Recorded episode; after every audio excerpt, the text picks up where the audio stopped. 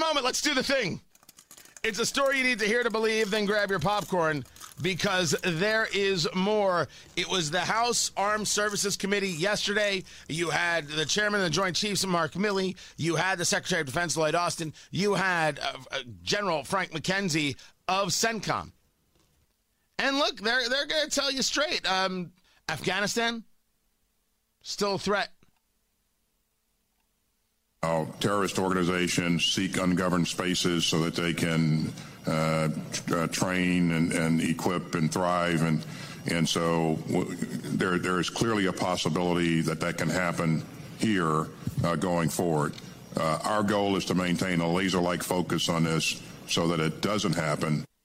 Great.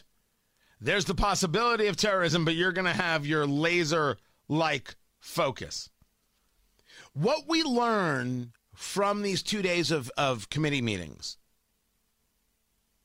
is that Biden wanted out of Afghanistan more than he cared about American lives.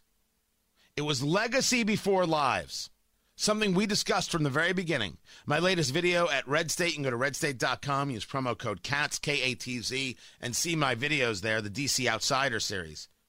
It's clear legacy before lives. That's what Biden did. Now, as for what we think of Secretary Austin or General Mark Milley, I don't think much of them. I do have questions about this phone call to China, though, because I think there are a couple ways it can be seen. Representative Matt Gaetz, he was all guns ablazing. What else would you expect? General Milley, you kind of gave up the game earlier when you said you wanted to address elements of your personal conduct that were in question. We're not questioning your personal conduct. We're questioning in your official capacity going and undermining the chain of command, which is obviously what you did. You, have created this whole chain. Did not undermine the chain narrative. of command. yeah, you did. You absolutely did, and it. Did not. Well, you know what? You said yesterday that you weren't going to resign when senators asked you this question, and I believe that you guys probably won't resign. You seem to be very happy failing up over there.